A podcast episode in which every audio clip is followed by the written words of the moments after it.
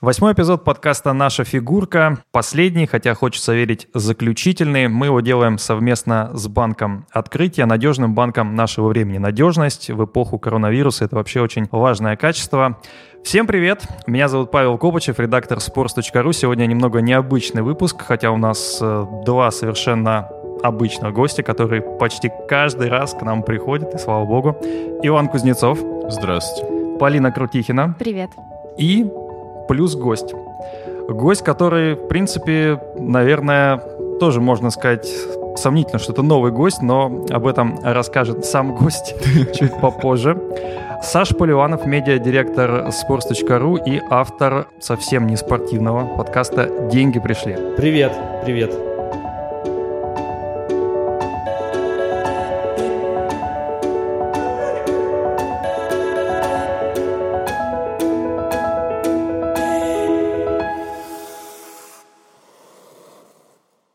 Саш, ты был на всех выпусках, ну, на шести из семи выпусках нашего подкаста. Ты нас, собственно говоря, всех ориентировал, звук включал и вообще следил за тем, чтобы у нас все было в порядке. Как тебе вообще из футбола, из денежного профиля вот сюда в фигурные дебри? Да, слушайте, во-первых, я хотел сказать, что внимательные слушатели, наверное, слышали какие-то такие на заднем плане похохатывания или причмокивание, это был я. Или скрипение стулом. Скрипение стулом, да, это был я, да. Я действительно сидел и помогал ребятам со звуком, хотя, конечно, помогать особенно было нечего, потому что вы все прекрасно совершенно справлялись. Я не знаю, я небольшой фанат фигурного катания был до этих семи выпусков, вот, но когда мы с вами записывались, когда я вас слушал, вы так как-то искренне о всем этом говорите, что я взял, да и вот посмотрел, например, прокат Каролины Костнер на Олимпиаде в Сочи. Зачем ты это сделал сначала, скажи? Ты вот знаешь, вот как, э, как вы сказали, по позыву, вот как-то... За я понял, я проснулся и понял, что нужно с утра сделать именно это. И это сделал. У нас сегодня необычная тема, потому что есть такие наивные, возможно, глупые, но в то же время важные вопросы, которые Саша будет задавать нам сегодня. Ну и я тоже буду что-то подкидывать нашим экспертам, гостям. И назовем это, пусть это будут важные, наивные, простые вопросы о фигурном катании людей, которые, возможно, я очень надеюсь, что не только ты, но и кто-то еще заинтересовался фигурным катанием после прослушивания нашего подкаста. Скажи да. честно, ты будешь слушать еще наши подкасты, если они будут выходить? Я не очень люблю слушать подкасты с собой, а все остальные, конечно. Отлично. Смотрите, действительно, я когда сидел на записях, то мне хотелось все время вклиниться в разговор, чего-то вставить и задать какой-то вопрос. И, наконец, я добился этой возможности. Поэтому мне кажется, что сейчас э, я, наконец-то, задам Ване, Полине, тебе все вопросы, которые у меня накопились по ходу записи. На самом деле, просто у тебя появился микрофон, поэтому ты можешь задавать вопросы. До этого у нас было всего лишь три микрофона в студии. Сегодня четыре. Ну что, начинаем? Поехали? Или, как говорит Ваня, погнали? Погнали. Паша, расскажи, что там с коронавирусом фигурным катанием? Все отменили? Все, сезона нет? Ух, наш э, замечательный э, сезон завершен. Мы об этом уже сказали, ну, в общем-то, коротко в прошлом подкасте, потому что мы решили, ну, по меньшей степени говорить про коронавирус и больше провели такой виртуальный чемпионат мира, кто выиграл, кто проиграл. Сезон действительно завершен, и в том числе даже шоу, которые должны были пройти, они все-таки отменились. Это, наверное, правильно. Но пока еще непонятно, что будет с чемпионатом мира. То есть, возможно, он будет в октябре, возможно, его не будет. Но вот уже Полина написала большой текст, где сказала, что это не будет выгодно никому, ни болельщикам, ни фигуристам. В общем, Полина против чемпионата мира. Если кто не слушал наш предыдущий подкаст, а таких, я думаю, тоже есть. Полин, вкратце, почему это не нужно никому? Чемпионат мира — это все-таки главный старт сезона, а осенью начинается уже следующий сезон. И проводить два чемпионата мира за полгода, один в октябре за прошлый сезон и один через полгода в марте уже за следующий, тем более, что тот, который будет в марте, это предолимпийский чемпионат мира, на котором разыгрываются, собственно, квоты на игры. Это все очень странно, нелогично, это сложно для фигуристов, которые привыкли тренироваться в определенном темпе, тем более, что сейчас почти все катки закрыты на карантин, не тренируется ни группа Брайан Райана Орсера, ни группы Терри тут Беризу, в принципе, почти никто. А, соответственно, непонятно, что будет с подготовкой, когда спортсмены снова смогут начать ставить программы, разучивать хореографию, тренировать прыжки, и все это очень влияет на подготовку. Я даже не уверена, если честно, что серия Гран-при пройдет в том же темпе, в том же расписании, что и обычно. Вкидываю вам идею чемпионата полумира, который раз в полгода проходит. Ну, мы на самом деле много обсуждали в прошлый раз, что, может быть, это не такая большая проблема на самом деле. В частности, футбольные турниры проходят гораздо чаще, чем соревнования Давайте по фигурному не будем катанию. Обсуждать, да. а, осуждать мы, Полину за ее мнение. Но ну, мы не будем не обсуждать. Мнение, не мнение. ну да, у Вани вообще диаметрально противоположное мнение. Мы все-таки сегодня собрались, чтобы какие-то странности простые, вроде бы Смотри, мне важно понять, фигуристы не тренируются. Не тренируются. Нет. Сидят дома, да. едят э, пирожные. Почему растяжечку делают еще? Вот Щербаков вчера в Инстаграм выложил растяжечку на фоне плюшевого медведя. У итальянцев очень классный флешмоб сейчас, называется «Я катаюсь дома», и там действующие бывшие фигуристы выкладывают э, всякие фотки и видео, где они на коньках делают э, домашнюю работу, там, выбрасывают мусор, моют посуду, готовят не все на самом деле сидят дома. Вот Татьяна Татьмянина два дня назад э, в Таиланд поехала с детьми. Это жена Алексея Гудина. Будем надеяться, что там все хорошо. Ничего не случилось. Смотрите, первый вопрос, который у меня был, не связанный с э, событиями, он про название вида спорта, про фигурное катание. В фигурном катании должны быть фигуры. Но появляются ли новые фигуры? Может ли так быть, что в фигурном катании появится какая-то новая фигура, и люди, которые оценивают, как-то ее оценят. Ведь, насколько я понимаю, не элементы там все заданы. И ты не можешь как бы выполнить какую-то новую фигуру. Что будет, если человек, я не знаю, сальто прыгнет? Ну, кстати, был же такой момент, Полин, по-моему, Сурия Банали в каком ну, то ли на Олимпиаде, то ли на чемпионате мира, и то ли за это снимали даже какие-то баллы, то ли, по крайней мере, точно не плюсовали. Да, сальто сделали запрещенным элементом из-за того, что оно достаточно опасно, хотя на показательных, например, его делают. Допустим, тот же Нейтан Чен постоянно его прыгает.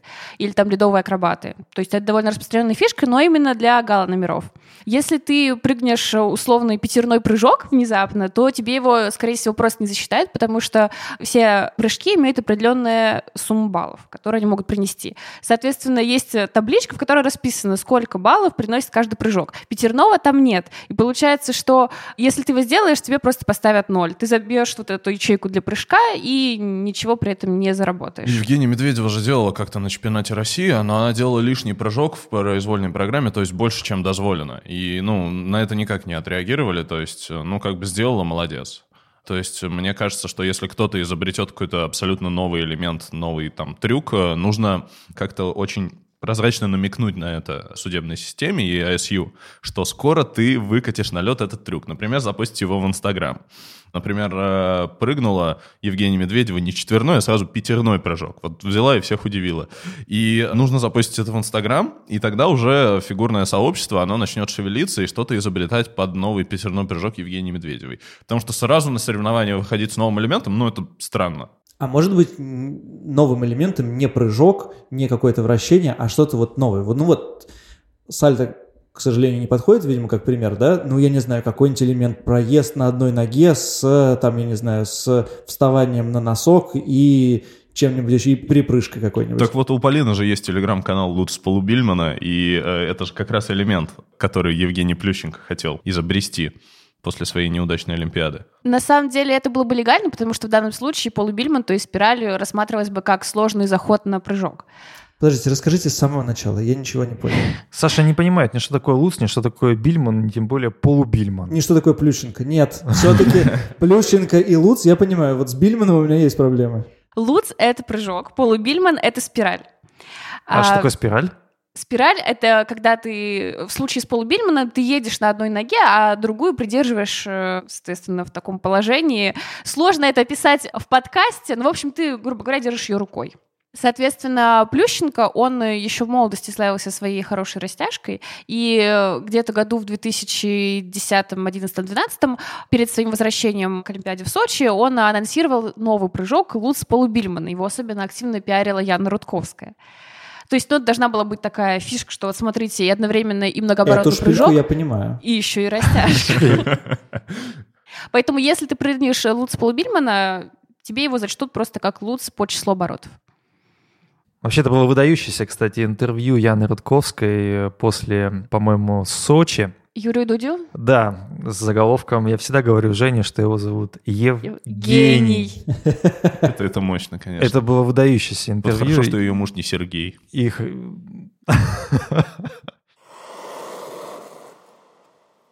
Напомним, что партнер подкаста «Наша фигурка» – банк «Открытие». Он входит в десятку крупнейших в России, а его офисы находятся в 73 регионах. «Открытие» поддерживает всех наших спортсменов и желает им успехов на льду. И не только на льду.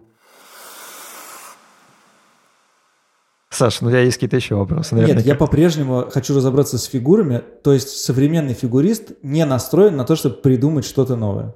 Совершенно верно, потому что ему, скорее всего, за это просто не поставят баллы.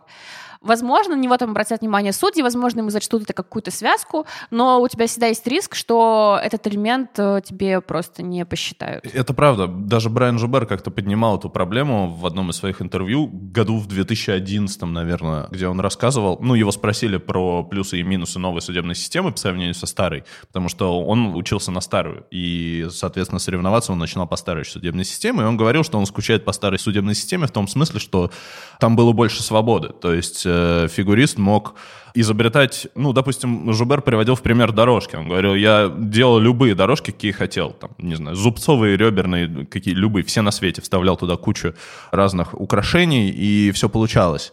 А Сейчас, да, ну, в 2011 году уже новая судебная система, она, в принципе, сейчас не особо изменилась в этом плане. Все элементы на дорожках, они прописаны. То есть вот за это второй уровень, за это третий уровень, за это четвертый уровень. И получается, что спортсмены, они катают, грубо говоря, одно и то же. И у них пространство для какого-то творчества, оно крайне сжимается сейчас. Оно крайне сжато, потому что каждый взмах, он э, регламентирован, и за него есть определенная оценка. Ну и понятно, что если ты не совсем конченый, то ты э, тренер. Ты когда планируешь для своего спортсмена какие-то цели на предстоящий турнир, понятно, что ты ему ставишь то, что гарантированно даст э, определенное число баллов. И поэтому, да, спортсмены никак сейчас не мотивированы для того, чтобы изобретать там какие-то новые элементы, кроме гала-концертов. Но можно войти в историю сейчас. Например, Адам Риппон в свое время начал прыгать с двумя руками наверх, и теперь вот эта вот э, постановка рук во время прыжка называется Риппон именно в его честь. Вообще, кстати, удивительно, что в фигурном катании не только есть э, такая консервация элементов, но и консервация времени даже. То есть если ты вышел за время своей программы, ты получаешь тоже дедакшн, правильно? Да, Да. это же в этом году был потрясающий вообще Подожди, а как случай. можно выйти за время программы, если у тебя музыка закончилась? Вот, потрясающий случай был на Гран-при Франции с Алиной Загитовой после короткой программы, когда судьи сняли минус один балл от программы Deduction за то, что она сделала движение рукой после окончания музыки. То есть у нее была финальная поза, и руки у нее были где-то вот в районе живота, и одну руку она опустила. И это засчитали как продолжение программы. То есть, типа, она вышла за время. А вообще, как можно превысить э, время программы, если закончилась музыка? Да легко. Ну, музыка сама по себе идет. Спортсмен делает какой-то набор элементов. И пока он не сделает, допустим, как правило, у всех спортсменов финальный элемент и в короткой произвольной программе это вращение. Ты пока его полностью не сделаешь, ты не остановишься. Соответственно, если ты очень долго валялся в течение программы на каком-то прыжке, или очень долго заходил на нее, или очень долго думал, ну, короче, с таймингом что-то произошло, то у тебя все смещается. А догнать это по ходу программы не всегда представляется возможным, потому что, ну, силы не растут. То есть люди, которые могут отыграть вот э, это расстояние, они, ну, молодцы. Но, в общем, выехать за пределы программы очень легко. А вы видели когда-нибудь, когда вот э, музыка же ритмически построена на том, что вот прыжок должен быть именно здесь по музыке? Ну, И у кого-то они- построено, у кого-то не построено. Когда они мимо попадают этой музыки, вот Ну, есть? это заметно, конечно. Бывает заметно, да. И такое бывает, да? В смысле, такое... Бывает, и некоторые фигуристы говорят в интервью, что им э, сложно, если у них, допустим, хорошо развит музыкальный слух, как раз таки катать программы с ярко выраженными акцентами, потому что если, например, ты действительно упал, то тебе потом э, трудно нагонять, и тебе физически неприятно от того, что ты катаешься, получается, не в музыку, ты пытаешься за ней успеть, но у тебя не получается, и из-за этого получается только больше ошибок. Очень большое количество фигуристов уже ставят музыку вообще без акцентов. То есть, допустим, я помню, Мария Соскова катала свои программы, она там включала шнитки. И все, он там пусть играет как бы для Это, судей. кажется, что- новое, А, но- новое имя в нашем Да, подкасте. Мария Нет? Соскова. Она просто е- ездила по кругу и выполняла свою программу. Там вообще акцентов минимум было. А вот, например, если брать Вот у Алены Косторной произвольная программа, там есть такой эпизод, где она делает прыжок прямо в кульминацию. Это, по-моему, каскад флип-тулуп. И она иногда в него попадает, иногда не попадает. Я помню, ISU даже как-то в своем инстаграме запостил, типа, смотрите, как круто она попала прямо в музыку. Это действительно очень красиво смотрится, но она пару раз промахнулась. То есть эти штуки, они рискованные достаточно. Кто запостил в Инстаграме? ISU. Международная федерация конькобежного спорта. А, У, фигурной катания, у фигурного катания нет своей собственной федерации, они нищеброды. а вообще, слушайте, на что подписаться человеку, который только что начал На наш телеграм-канал. Я думаю, что это главное знание, которое будет у тебя. Не, на, в Инстаграме, в Инстаграме. На что подписаться? Там же куча красоты. Только на спортсменов или есть какой-то, как, знаете, в футболе есть какой-нибудь 4-3-3 или что-нибудь Ну, такое? слушайте, есть Тим Тутберидзе, это такой коллективный инстаграм. э, Там стихи бывают иногда, насколько я Ну, понимаю. после подкаста про Тутберидзе я понял, что мне немножко страшно, когда это Э, это- у тебя нормально. есть этот вопрос, я все-таки так немножко опережил события. Ну смотри, International Skating Union, у них есть э, свой Инстаграм, соответственно, есть Olympic Channel, там тоже бывает фигурное катание, есть разные фанаты, если тебе какая-то нравится очень фигуристка, у них у всех есть какие-то фанатские странички, и на них тоже можешь подписываться, если ты хочешь видеть ее там, например, в обнимку с котиком, да, или если тебе вот нравится так следить за фигурным катанием. Ну и это потом... я еще пока не решил. И потом Инстаграм э, фигурное катание sports.ru. Мне кажется, это самый топовый Да. Инстаграм-контент по фигурному катанию сейчас. Ловко вернули. На Да самом нет, деле, я я, я- бы, я бы сказал честно, понимаешь, что это будет такая самореклама, но то, что есть э, фигурное катание на sports.ru, вот сайт, где есть, в принципе, все. Если тебе нужно какие-то обзоры соцсетей, там тоже выходит каждое утро. Если ты чего-то не знаешь, то такой обзорчик тебе не повредит. Ну, минутка саморекламы, она тоже... А так вообще... Превратилась в пятиминутку. Так вообще, если ты хочешь много инфы, то ты можешь подписываться в Твиттере. В Твиттере гораздо больше инфы в этом плане, чем в Инстаграме. Так, То есть, все, например, Твиттер умирающая соцсеть, давайте дальше. На самом деле мы уже перешли к следующему вопросу. Меня вот вы говорите и говорили довольно часто, там, значит, вот программа и музыка здесь хорошо подходит, или фигуристка раскрыла хорошо образ. Вот эти слова мне не очень понятны. Как можно раскрыть образ, если у тебя есть набор элементов, очень строго поставленные, которые ты должен пропрыгать, пробежать, прокрутиться, и думаешь в голове только об этом. Вот этот вы, как сказать, не чувствуете здесь какой-то фальши про образ и про вот эту вот красоту, про ритм, про вот это все? Ну, подождите, есть же даже определенная да, критерии. интерпретация музыки. О, Господи, еще и это есть. Там все У расписано. вас на все есть официальные критерии. Конечно, все расписано. Интерпретация. Это, во-первых, движение в музыку.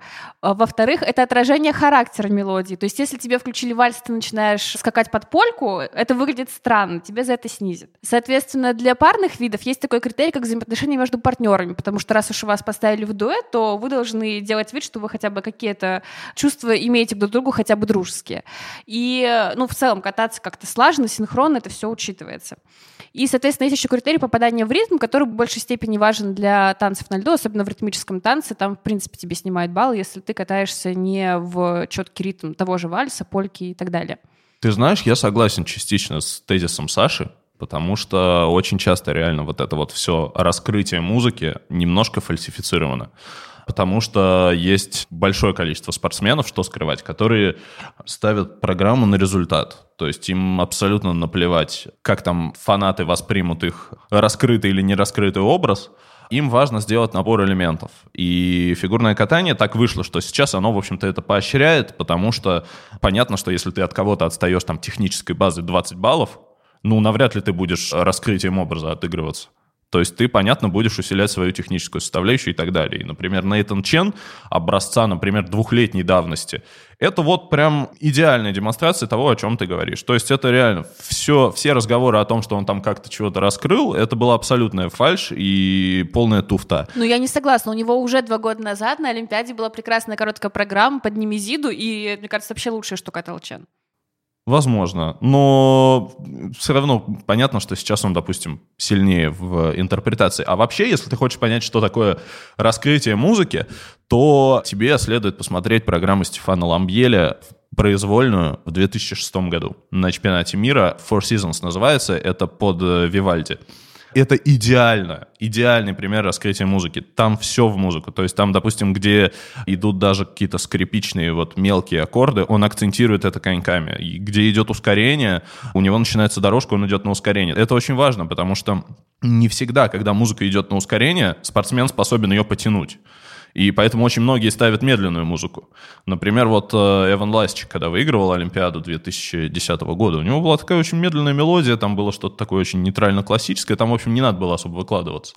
А Ламбьель, вот касательно программы, да, 2006 года, произвольной, с которой он провалился с ней на... Ну, как провалился? Он занял второе место на Олимпиаде, но так вышло, что там было несколько ошибок, но она все равно смотрится грандиозно. То есть это вот тот случай, когда ты понимаешь, что человек может ошибаться в прыжках, но эта программа, она сносит тебя. И я много раз перепроверял это ощущение, то есть я всегда помнил, что, о, эта программа была очень крутая. Я пересматривал через много лет, и меня снова это уносило просто вообще в какой-то космос, я там 10 минут потом не мог разговаривать.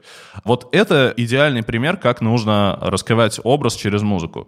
Это, наверное, даже больше идеальный пример интерпретации, потому что образ — это немножко другое. То есть какой образ может быть, да, там классика была, Вивальди, классика, все дела. Образ — это другая история, это когда, допустим, спортсмены ставят музыку под саундтреки из каких-то фильмов. И тогда тебе нужно побыть актером немножко. Вот, например, Брайан Жубер и «Матрица» — это хорошее попадание в «Нео», например. Или, если брать из более свежих примеров, то Алена Косторна и «Сумерки». Ну, она же вампир. Ну, правда. Классно. Не знаю даже, что сказать. Она вампир. Нет, нет, я пошел, заголовок для, для я пошел искать программу она Белла 2006 после года. перерождения, да? Когда ее уже Эдвард укусил. Ну, примерно, да. Но вообще для интерпретации, я так понимаю, для того, чтобы каким-то образом хореографические навыки фигуристы свои там оттачивали, делали их шире, лучше. Есть же, как правильно говорил в нашем подкасте Руслан Жиганшин, есть специальные тренеры, которые занимаются конкретикой, да, то есть... там, не Конечно, знаю, конечно. ну, тренеры по спецподготовке. То есть, и более того, есть сами тренеры, ну, в том числе, кстати, и Терри Георгиевна Тутберидзе, которые вводят специально своих фигуристок или фигуристов там на балет Большой театр. Мы можем часто это увидеть даже у них в Инстаграме, что вот там сегодня пошли там туда-то, туда-то. И таким образом они для того, чтобы, я уже не помню, кто из фигуристов, но для того, чтобы катать какую-то программу, они там изначально слушают музыку, там классику, да, там идут на ту же постановку там в театр, то есть для того, чтобы пропитаться... Да, они вот- читают книги, да, например. читают книги, то есть чтобы пропитаться этим образом.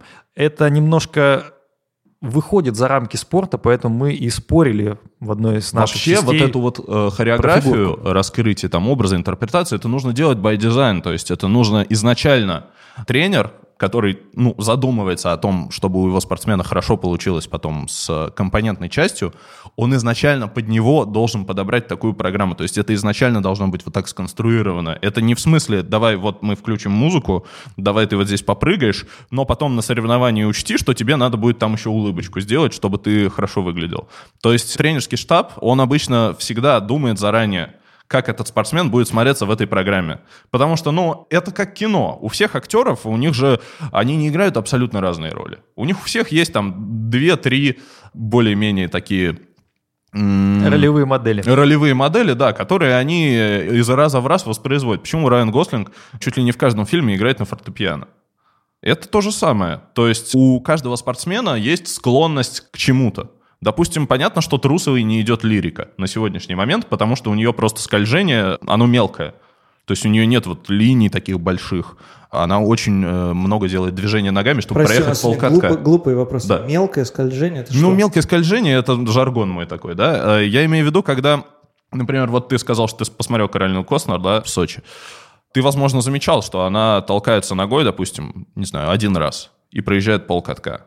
Она очень размашисто это делает. да. Очень размашисто. Вот ей идет лирика. А когда ты мельтешишь ногами, такое ощущение, как будто ты семенишь. Фанаты Трусовой называют это чок-тоу. Я предлагаю не лицемерить и сказать прямо, что ну просто девочке не хватает навыков скольжения. Вот, то тебе не идет никакая вот такая вот лирика, потому что музыка, она не подчеркивает вот этот вот навык скольжения. Поэтому Трусовые идут больше такие силовые штуки. Потому что даже несмотря на то, что очень трогательная у нее сейчас произвольная программа под «Игру престолов», но это силовая программа. Соответственно, когда у себя... Ну, это вот просто один из вариантов, как подчеркнуть скольжение, например. А у Алены Косторной у нее наоборот. У нее очень размашистое такое катание, очень такие дуги, ярко выраженные. То есть у нее очень округлые такие движения по льду, если смотреть. И, соответственно, ей ставят музыку. И наиболее яркая, наверное, ее подчеркивала в прошлом году набор программ. Короткая и произвольная. То есть короткая осталась, а произвольную сейчас изменили. Но вот ей идет это. Когда тренеры об этом задумываются, получается все хорошо. Бывает Алексей Мишин, но о нем, я думаю, мы в другой раз поговорим. Полин, а было такое, что спортсменки отказывались под какую-то музыку выступать? И вообще, как это устроено в тренерском штабе? Это полный диктат? Тренер определяет, что фигуристка катает? Или фиг... Смотря какой штаб. Это тоже важно. На самом деле, да. Паш, можешь сказать это погромче, смотря какой штаб. Допустим, Терри Тутберидзе в интервью Познера в прошлом году произнесла такую фразу. «Почему я должна давать тебе отдельного хореографа, если ты выиграла медаль? Ты сошла с пьедестала, и ты никто». Соответственно, у них в штабе принято, что есть вот Данила Глихенгаус, который отвечает за программу, ну, в принципе, и Терри помогает, и там Сергей Дудаков, все остальные. И они уже не отпускают своих фигуристов к другим хореографам. Хотя сначала было по-другому, потому что они привлекали того же Александра Жулина, он ставил, например, Жене Медведевой в свое время короткую программу. Привлекали Илью Авербуха, ездили к Марине Зуевой в США, и она ставила программы Адьяну Петкееву и Юлии Липницкой. Сейчас вот у них модель поменялась, несмотря на то, что поток очень большой, группа большая, все равно они справляются своими силами. Здесь есть и плюсы, и минусы, на самом деле. Минусы, естественно, в том, что человек неизбежно начинает повторяться, когда он ставит такому большому числу людей. Но есть и плюсы, потому что когда ты каждый день смотришь на фигуриста, ты отлично понимаешь, что ему идет, что ему не идет. Ты можешь эту программу шлифовать по ходу сезона, а это тоже важно. Если ты, допустим, поставил программу в Канаде, а живешь в России, то ты не будешь ездить каждый месяц, чтобы что-то там подправить. А это, опять же, влияет на компоненты. Но с другой стороны, А подождите. спортсмен, подожди, а спортсмен может сказать, я не хочу катать «Игру престолов»?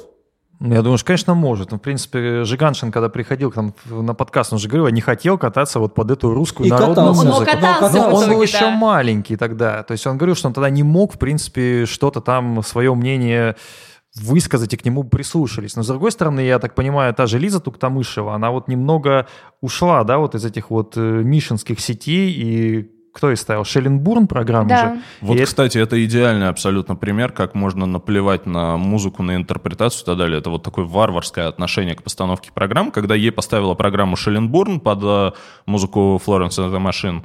И, значит, она приехала с этой программой к Алексею Мишину, и потом некоторые люди из фигурного катания сказали, что, насколько... Это, по-моему, Гончаренко говорила. В общем, неважно. Что команда Мишина эту постановку не переварила. И ей оставили все то же самое на льду, но под другую музыку. И Оу. это взорвало мозг судьям вообще просто. Ну, то есть она катает программу, которую ей ставили под Florence and the Machine, но из колонок у нее играет Oblivion. И они потом, видимо, кто-то из них понял, что немножко так нельзя, и они вернули Florence and the Machine. Лизу, правда, уже это не спасло, но все равно. Вот э, э, так не надо делать. Но некоторые так делают. И они там сваливали просто еще друг на друга, потому что Мишин говорил, что вроде Лизе там было не очень комфортно, мы искали какие-то общие механизмы, хотя понятно было, что он это продавил. А насчет отказа от программ, я знаю, что вроде Юлия Лепницкая как-то раз отказывалась От- катать какую-то отказалась, программу, да, которую программу предложили. «Слышу, не слышу», она досталась потом Жене Медведевой в первый взрослый сезон. А, ну вот. Слушайте, а если фигурное катание как спорт так сильно травмирует людей и подавляет их какую-то инициативу и все остальное, может быть, на шоу, наоборот, э, надо всем смотреть шоу, может, шоу классно? Вы вообще смотрели шоу вот не спортивные, вы как-то там классно или там совсем не классно? Шоу это на любителя. То есть, может быть, как раз человеку, который особо не смотрит фигурное катание как соревнование, можно сходить на шоу, особенно если у него там есть маленькие дети, например. А расскажи, как это устроено? Как э, вот я никогда не был на шоу. Это какой-то сюжет длительный на полтора часа или просто это набор каких-то катаний? Ну смотри, есть разные виды шоу. Во-первых, есть показательные после соревнований. Они обязательно, если ты, допустим, приглашен на них, но ты не участвуешь, а, то ты даже можешь заплатить штраф за это. На них нужно катать э, новые программы, не обязательно абсолютно новые. Можно, например, исполнить короткую или произвольную программу прошлого сезона, но нельзя катать то, что ты уже делал на соревнованиях. Ну, правда, это легко обходится, просто включаешь другую музыку и чешешь то же самое, что уже выучил. Потом есть э, такие новогодние сказки. Это то, что распространено в О. России. Это как раз э, то, что делает Навка, То, что не любит Плющенко. Ну, это вообще мало кто любит. Это очень специфический Я, я ходил как-то раз. Я тоже ходила. О, Есть, Это э, отвратительно. есть шоу, которые проводятся в основном в межсезонье, либо на зимних каникулах. Это такие сборные солянки из фигуристов, которые уже закончили карьеру, из тех, кто еще катается. Они бывают, опять же, разного уровня. Бывают такие вот постолимпийские, которые были, например, в Москве в 2014, в 2018 проходили. Вот они, кстати, очень милые. Я попозже расскажу про опыт э, похода на такое шоу. Есть очень качественные продукты, как Art on Ice, когда именно зовут музыкантов, исполняющих живую музыку, и это уже другой уровень, но, к сожалению, в России такое не Причем практикуется, они не приезжают. почему вообще. Ну, Наверное, боятся не собрать аудиторию. Поищите Это на довольно дорого. sports.ru. Я как-то текст писал по поводу того, как я однажды ходил на новогоднее шоу Евгения Плющенко и что я об этом думаю. Ну, это, это просто вот в двух словах это оргия с погремушками. Мне очень жаль спортсменов. 18 плюс. Не- дело не в том, что это 18... Это как раз вот... Это Это 6, ноль это минус. 6 минус. Вань, ты сейчас и наш подкаст тоже 18 плюс сделал. Это 6 минус, понимаете? Я ходил как раз там с э, сестрой маленькой.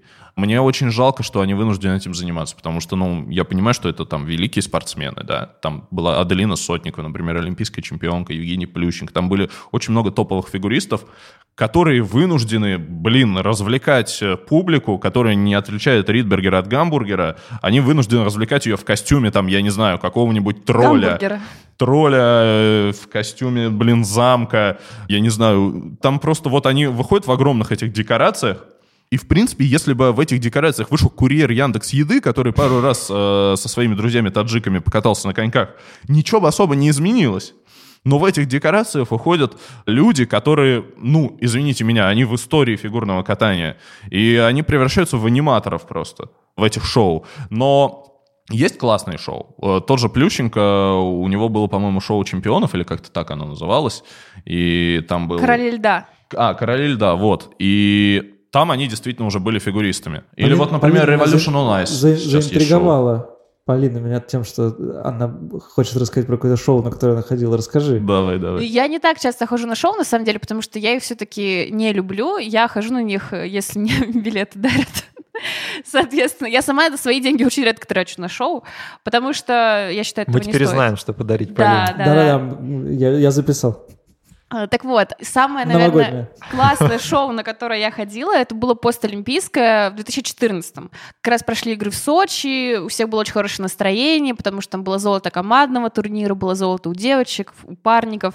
В общем, все было классно, и решили, мне кажется, очень спонтанно это все произошло, сделать такое шоу, и фигуристы на него прям а, приезжали с самолета. И они опаздывали. В итоге а, в первом отделении катались иностранцы, которые приехали чуть раньше по каким-то причинам. Я помню, там были Тесса и Скотт, там были Алена Савченко, Робин Шелковый, была Каролина Коснер. Там было два шоу в один день. На дневном были одни спортсмены, на вечернем другие. И ведущий, чтобы потянуть время, позвал Тессу и Скотта отвечать на вопросы. И это было все так душевно. Они сначала откатались под э, романс русский, потом они отвечали на эти вопросы. Там, естественно, кто-то спрашивал, Скотт, когда ты женишься на Тессе. В общем, была такая очень классная семейная атмосфера.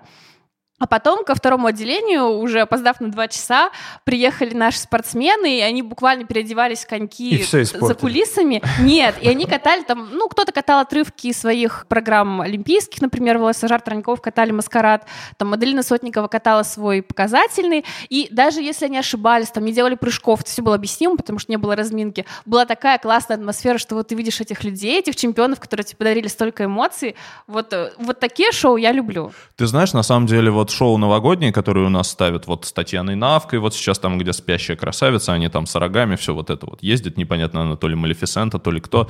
И если сравнивать эти шоу с какими-то западными шоу типа Art on Ice или Revolution on Ice, то это как э, кривое зеркало против стендапа. Вот абсолютно. Я бы немножко заступился за шоу, тем более наши, потому что все-таки индустрия шоу, которая в России, которая за рубежом, это разные вещи даже по времени. У американцев все это началось с 50-х годов. Тогда у них, по сути, это стало развиваться. То есть сколько-то уже лет? Там 70 лет Да у них да. есть эта индустрия.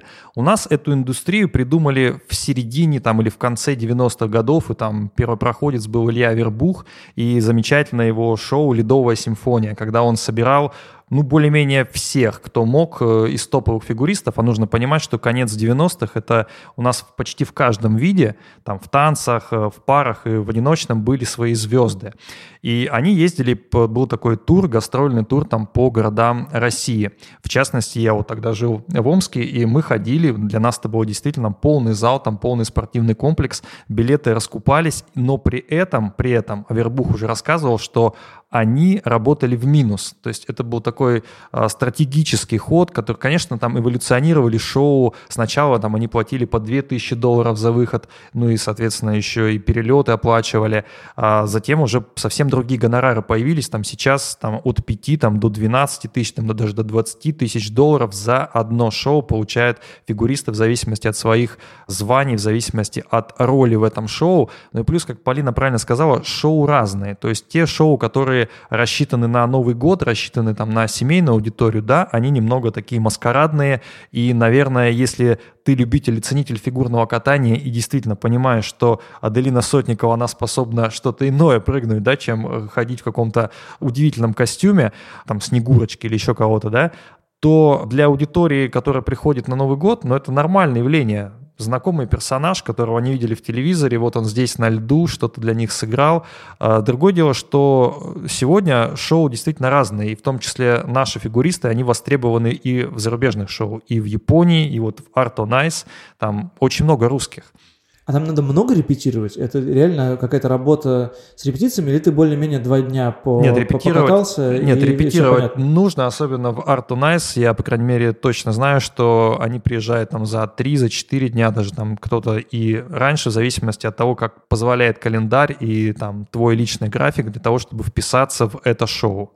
Вот. Но, кстати, у нас Глеб Чернявский ездил на Art on Ice, и можно было бы его поспрашивать. О, прикольно. Кстати, Нам Нгуен, канадский фигурист, он э, какое-то время участвовал в Art on Ice в канадском, и он говорил, что это вообще отдельный спорт, то есть это очень сильно тебя прокачивает, все твои навыки перформанса прям ну и плюс там же в разных зарубежных шоу не только звезды-фигуристы, но есть люди, которые там акробаты условно на льду. И это совсем иное восприятие. То есть это несколько таких пазлов, которые складываются в действительно большое шоу. Но и у них, конечно, умеют работать с аудиторией. У нас почему-то получается, что шоуменом выступает кто-то условно из самих фигуристов. Он там с микрофоном пытается расшевелить зал. А за рубежом немножко иначе. Там работают профессиональные люди, которые действительно умеют быть шоуменами. То есть а у нас зовут там ну, Дмитрия Губернова Губерниева. Нет, это, конечно, здорово, Губерниев отличный шоумен, но, наверное, для такой аудитории нужно все-таки другое расширение. Ну вот шоу Тутберидзе, кстати, оно было ничего. В том смысле, в котором я ненавижу шоу, то есть э,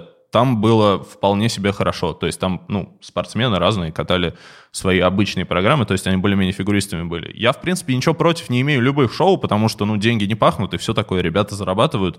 Понятно, что им как-то надо кормить семьи и все дела. Но мне просто обидно, когда там Алексей Ягудин, допустим, которого я очень люблю как фигуриста, человек, который зиму откатал, который до сих пор все пересматривают и такие, вау, когда он бегает там, не знаю, по трибунам в костюме волка с огромным волшебным хвостом. Ну, что это за фигня? Потому что, как говорит Полина, что главное? А, ну да. А что главное? А что, что главное? Теория чистого хвоста, а, да. Теория чистого хвоста. На Я сам... уж забыл, ем. На самом деле, про это нельзя забывать, Вань. На самом деле, некоторые фигуристы, которые, может быть, не очень успешны в своей спортивной карьере, они специально ставят себе классные показательные, чтобы их заметили, потом приглашали в шоу. Вот я помню, Майоров, шведский фигурист, про это рассказывал. Он специально себе ставил такие номера поярче, позадорнее, чтобы его заметили и чтобы у него был шанс потом зарабатывать Так идеальный пример это Иван Регини, например, да, который Борис да. Раньше был. Вот это абсолютно такой шоумен. Фуф, слушайте, есть последняя тема, которая не дает мне покоя. Она такая, она про детей. Значит, все-таки то, что фигурным катанием занимаются и добиваются больших успехов дети, у меня не выходит из головы. При этом я точно знаю, что в, в современных образовательных моделях, например, принято детям как можно позже давать соревноваться друг с другом, да, вот идея про то, что в первых, в начальной школе, например, нет оценок, уход от рейтингов детей в школе, которые, значит, от первого к последнему и так далее, нет ощущения, что какой-то, значит, э, мировой прогресс образовательный и фигурное катание находится в противофазе э, мощной, и в ближайшее время нас ждет какой-то конфликт с этим. Запретят совсем детям кататься, я не знаю, запретят соревнования среди э, совсем юных спортсменов. Может быть, я не знаю, как вот в футболе на всех детских соревнованиях запрещают играть головой. Они, я не знаю, шлемы наденут на, на, на фигуристов. Что-нибудь такое. Кажется, что фигурное катание и современная мысль о развитии детей противоречат друг другу. У вас нет такого ощущения? Нет. Ну, безусловно, может быть, с какими-то взглядами отдельных людей на детское там образование, развитие и вообще мир, оно и противоречит. То есть, допустим, если всякие там правозащитницы внезапно начнут пищать про то, что права детей очень сильно нарушаются в фигурном катании, потому что у них просто шок происходит там с любого синяка, какой ужас, у нее синяк на коленке, давайте все это отменим, митинги, ла-ла-ла, то, безусловно, в этом есть конфликт. Вот. А так, э, насчет того, что детям там в школе не дают соревноваться, я не знаю. Мне не кажется правильной эта идея, если мы говорим о развитии спортсменов. Все-таки спорт — это отдельная индустрия, и люди, которые туда идут, они должны быть очень такие competitive, я не знаю, как заменить это слово на русский язык, у них должен быть соревновательный дух. То есть вот эта вся совковая дребедень про то, что победила дружба, теперь давайте мы, не знаю, там песню споем, она в спорте неприменима.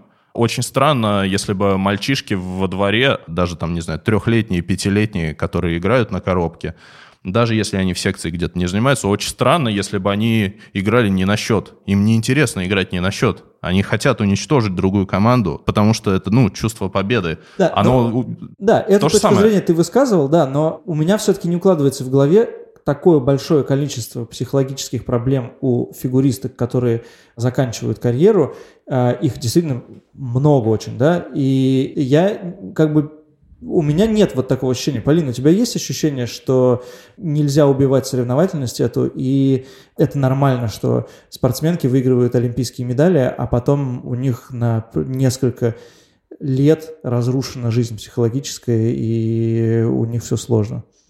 Ну, а я даже не понимаю, о ком ты говоришь, чтобы у кого-то была разрушена жизнь после олимпийской медали. Ты считаешь, что у Алины Загитовой разрушена жизнь ну, после олимпийской медали? Ну, я конкретно про Лепницкую сейчас говорил. Ну, Лепницкая да, это такой отдельный случай, потому что у нее была анорексия, и она началась э, даже скорее до Олимпиады, а не после, просто потому что ей было тяжело держать вес.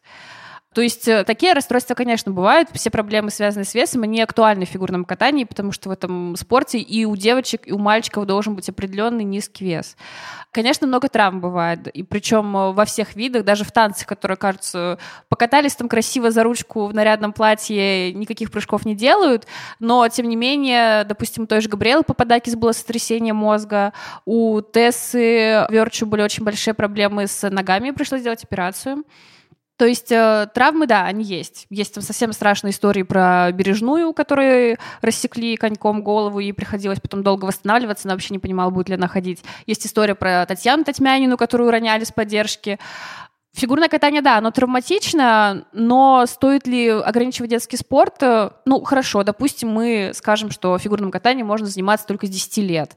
А, в таком случае человек все равно встает на коньки, и снова, получается, начинает там прыгать и падать, и травмироваться. То есть ты в таком виде спорта, где есть лед, где есть прыжки, ты не уберешь вот этот риск травматичности. В любом случае будут какие-то депрессии. То есть депрессия же очень много, если мы говорим про психологические проблемы, у Лепницкой все-таки были больше не психологические проблемы, а такие чисто физические. Ну вот, например, Грейси Голд была в депрессии, она рассказывала, что она чуть не суициднулась там э, дома в Детройте. У Габриэль Дейлман была депрессия, Макс Ковтун тоже обращался к психологу.